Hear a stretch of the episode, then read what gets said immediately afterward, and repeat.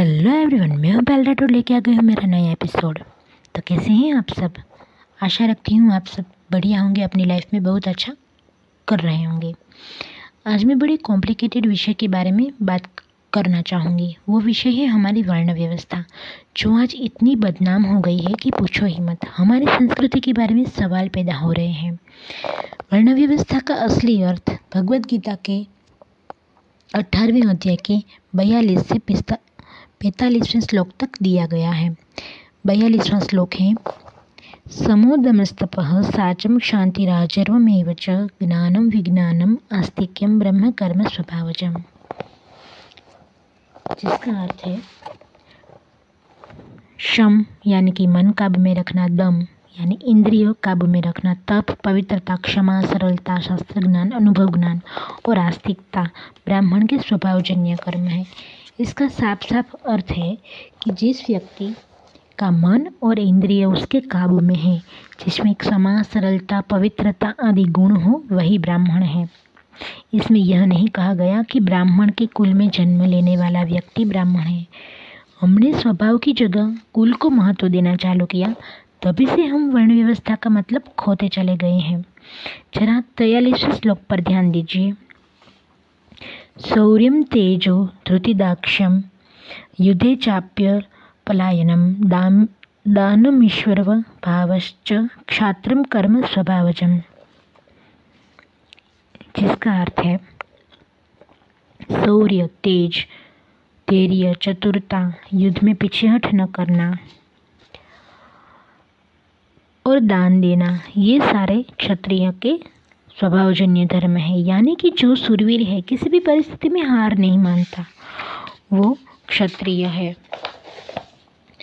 और वैश्य के लिए कहा गया है, कृषि गौरक्ष वाणिज्यम वैश्य कर्म स्वभावजन यानी जो लोग खेती, गाय का पालन मतलब पशुपालन और व्यापार करते हैं, वो व्यापारी हैं। और शूद्रों के लिए कहा गया है, परिचर्यात्मकम कर्म, शूद्र स्वभाव स्वभावजम यानी सब वर्णों को मदद करना शूद्र का काम है, यानी व्यापारी के वहाँ नौकरी करना शूद्र का काम है। एक तरह से वो वैश्य लोगों की मदद ही कर रहा है।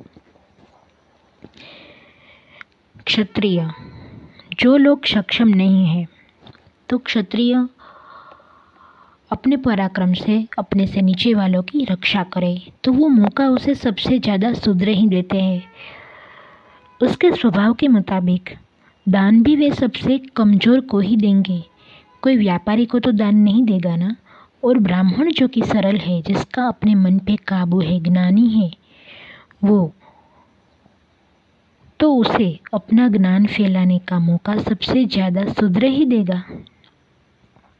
जब कोई अशिक्षित है, लाचार है, भूखा है, गरीब है तो वो एक तरह से हमें मौका दे रहा है। हमें उन लोगों की मदद करके अपने आप को सौभाग्यशाली मानना चाहिए। ब्राह्मण यानी ज्ञानी व्यक्ति शिखर है तो उसका आधार अज्ञानी है। सच्चा ज्ञानी कभी अज्ञानी या कमज़ोर लोगों को तुच्छ नहीं समझता। हमने तो वर्ण व्यवस्था के मतलब को ही तोड़ मरोड़ दिया। घमंड, गुस्सा, तुच्छकार की दृष्टि ब्राह्मण और क्षत्रियों को नहीं होती। हमारी वर्ण व्यवस्था कमज़ोर लोगों को कैसे सशक्त बनाया जाए, इसके बारे में है। पहले व्यक्ति को पैसों के लिहाज से सक्षम बनाना, फिर उसमें हिम्मत भरना, पैसों का दान करना, जैसे गुण विकसित हो जाए। धीरज का संचार करना, ये सारे गुण विकसित हो जाए, उसके बाद सच्चे ज्ञान की प्राप्ति करवाना। यही वर्ण व्यवस्था का असली मकसद है। पर हम तो एक दूसरे का हाथ थामने की बजाय लड़ रहे हैं, जाति के नाम पर, भगवान के नाम पर। अगर हम ऐसा कर रहे हैं तो जो ब्राह्मण कुल में जन्म ले जिसने लिया है वो ब्राह्मण नहीं है। जिसका अपनी इंद्रिय पर काबू नहीं, वो ब्राह्मण नहीं है। ये तो एक तरह से दम्भ हुआ। और मैं ये मानती हूँ कि हमारे जो ये वर्ण व्यवस्था है, एक तरह से मास्लो नीड का एक चार्ट है। तो हमारे शास्त्र में प्राचीन काल से चली आ रहे हैं। तो चलिए हमारे अंदर घर की गई ये मानसिकता को निकाल फेंके, अपने कमज़ोर लोगों को मदद करें, चाहे फिर वो पैसों की हो या फिर ज्ञान की। अपने से निचले स्तर पर से, स्तर के व्यक्ति को ऊपर उठाना ही वर्ण व्यवस्था का हेतु है।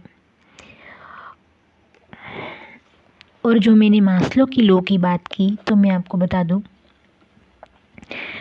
कि मास्लो का एक नीड नीड का चार्ट आता है। उसमें सबसे पहले खाने पीने की नीड का फुलफ़िल होना आवश्यक है। उसके बाद उसके बाद जाके कहीं हम समाज में स्टेटस की प्राप्ति करना और आगे आगे वो किस तरह से अपने आप को जानना, वो नीड तक आ जाता है। तो हमारे शास्त्र में भी सबसे पहले शूद्रक का जो पायदान है वो अज्ञान है। अज्ञान से कैसे ज्ञान तक हम पहुँच सकते हैं वही हमारे शास्त्र में लिखा गया है। पर हमने तो उसे कुल के नाम पर ही रख दिया है बस कि ब्राह्मण के कुल में जन्म हो तो तुम ब्राह्मण। और अगर चमार के घर में जन्म लिया तो तुम शूद्र ये बात नहीं है। हमारे शास्त्र में तो आ, क्या कहते हैं? हमारे शास्त्र में तो किस तरह से नीचे वालों को ऊपर उठाया जाए, किस तरह से शूद्र से ब्राह्मण तक का सफ़र किया जाए, वो दिया गया है। और हमारे जो शास्त्र में प्राचीन काल से जो चला आ रहा है, आज अर्वाचीन काल में, आधुनिक युग में हम लोग वही फॉलो कर रहे हैं। दूसरे विदेश में आप अगर जाने तो विज्ञान का फैलावा भी हमारे सनातन धर्म के आध्यात्म से ही प्रेरित है। तो हमें हमें ही कदर नहीं है अपने इस ज्ञान की और हमने इसे बहुत ही मिसअंडरस्टैंड किया है। तो बस मेरी यही कोशिश थी आज के इस एपिसोड के द्वारा कि मैं किस तरह से अपने ये वर्ण व्यवस्था के सही मतलब को आप तक पहुँचा सकूँ।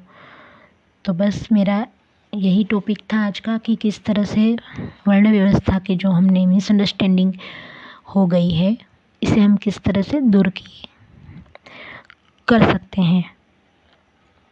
तो कैसा लगा आपको मेरा ये एपिसोड बताना ना भूले, मेरे Instagram ID P A underscore Y A L one two double eight पर आप वहाँ मुझसे जुड़ सकते हैं। मैं मैं वहाँ पर कई ऐसी पोस्ट डालती हूँ जिसके ज़रिए हमारा डेवलपमेंट हो सके, आपको कुछ नॉलेज मिल सके मोटिवेशन मिल सके। तो ज़रूर आप मुझे वहाँ पे बता सकते हैं कि आपको मेरा एपिसोड कैसा लगा, आपको मेरे एपिसोड कैसे लगते हैं। आप मुझे चाहें तो वहाँ पे फॉलो भी कर सकते हैं। पर बस मैं चाहती हूँ कि सोशल मीडिया के ज़रिए मैं अपने पॉडकास्ट लिसनर को वहाँ पे देख सकूँ, वहाँ पे कनेक्ट हो सकूँ। और एक बड़ी अपॉर्चुनिटी की मैं यहाँ पे कहना चाहूँगी, मैं एक राइटर हूँ तो इस वजह से मेरे पास अभी एक राइटर्स के लिए अपॉर्चुनिटी है। मैं एक एंथोलॉजी कंपाइल कर रही हूँ, जिसमें सौ लोगों की कविताएँ या फिर स्टोरी एक ही बुक में आएगी। तो इसमें जो हमारा पब्लिकेशन है, वो आपको सोशल प्रमोशन देगा। आप आपके आपके वहाँ तक पेपर बैक बुक आ जाएगी, यानी कि प्रिंटेड बुक आ जाएगी, आपके घर में सर्टिफिकेट आ जाएगा, आपको हमारी तरफ़ से सोशल प्रमोशन मिलेगा और आपको फ्री ई बुक मिलेगी सेलिंग के लिए। हाँ जी हाँ आप, आपको फ्री ई बुक मिलेगी, जिसे आप एम आर पी पे सेल कर सकते हो। हंड्रेड परसेंट प्रॉफिट है वहाँ पे। जो आपका ही लिखावट नहीं, आपके अलावा सौ लोगों की लिखावट वहाँ पे आप जो है, वो एक ही बुक में आएगी और उसे आप फिर से सेल कर सकते हो। आपको इसके साथ साथ एक टी शर्ट या फिर मग और डायरी मिलेगा। और और किसी भी एंथोलॉजी में कोई प्रॉफिट नहीं देता तो इस एंथोलॉजी में आपको प्रॉफिट कमाने का एक चांस है, क्योंकि कोई भी एंथोलॉजी अपने राइटर्स को ये हक नहीं देती कि वो बेच सके उसको। तो हम ये आपको मौका दे रहे हैं और आप इसके ज़रिए फ़ेमस भी हो सकते हैं। और एक जो बड़ा बेनिफिट है मेरी तरफ़ से देना चाह रही हूँ मैं कि सौ लोगों की जो पोएम्स या स्टोरीज़ हैं, उसमें से मुझे जिसकी भी पोएम्स या स्टोरी अच्छी लगी उसको मैं अपने पॉडकास्ट में शामिल करूँगी, उसको फीचर करूँगी। तो क्या आप जानना चाहेंगे कि ये एंथोलॉजी आखिर है किस विषय पे? हाँ। तो ऑफ़ कोर्स आप लोग जानना चाहते होंगे। तो वो है लव के बारे में। अरे, आप इसके, इसको गलत मतलब से मत देखिएगा। लव यानी कोई गर्लफ्रेंड बॉयफ्रेंड के बीच या हस्बैंड वाइफ के बीच के लव के ही बात नहीं है इसमें। लव किस तरह से आपको हील करता है, आपको ठीक करता है?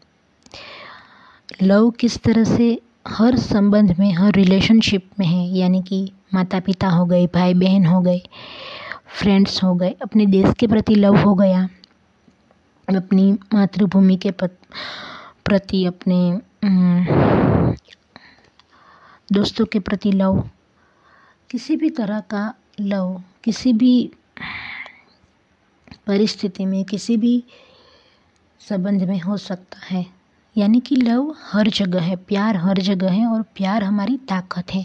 इसी थीम पर मैं एंथोलॉजी कंपाइल करने जा रही हूँ। ये एंथोलॉजी की थीम है। अगर आपको थीम पसंद आई हो, इसके बेनिफिट पसंद आई हो तो ज़रूर मेरे इंस्टाग्राम हैंडल फिर से रिपीट कर देती हूँ मेरा इंस्टाग्राम हैंडल जो है P A underscore Y A L one two double eight वहाँ पर आप मुझे डायरेक्ट मैसेज करके आप मुझसे इसकी जानकारी ले सकते हैं। आप मुझे इसकी रजिस्ट्रेशन लिंक मैं आपको भेज दूँगी और आपको पहले पेमेंट नहीं करना है। हाँ इसमें आपका सबमिशन आ जाने के बाद इसकी जो बुक की प्रोसेसिंग फ़ी एडिटिंग फ़ी होती है, वो जस्ट मिनिमम चार्ज होता है जो पब्लिकेशन लेती है। तो बस वो आपको पे करना है, पर पहले नहीं। ज़्यादातर एंथोलॉजीज़ में पहले पेमेंट करवा लेते हैं, बाद में सबमिशन होता है। पर हम सबमिशन करवाते हैं, उसकी क्वालिटी देखते हैं, बाद में आपको पेमेंट के लिए अप्रोच करते हैं। तो वो जस्ट एक मिनिमम फ़ी है एट फिफ्टी की। तो एट फिफ्टी में आपकी एक बुक आ जाती है। जिसमें आपके अलावा हंड्रेड और राइटर्स शामिल होंगे और आप उसे बेच भी सकते हैं, आप फ़ेमस भी हो सकते हैं। तो किस बात की देरी है? जल्दी मुझे डीएम करो इस अपॉर्चुनिटी के रिगार्डिंग ओके तो अब मैं, मेरा जाने का समय हो गया। आपको फिर से मिलती हूँ मेरे नए एपिसोड में। तब तक के लिए Jai Shri Krishna. Bye bye Thank you.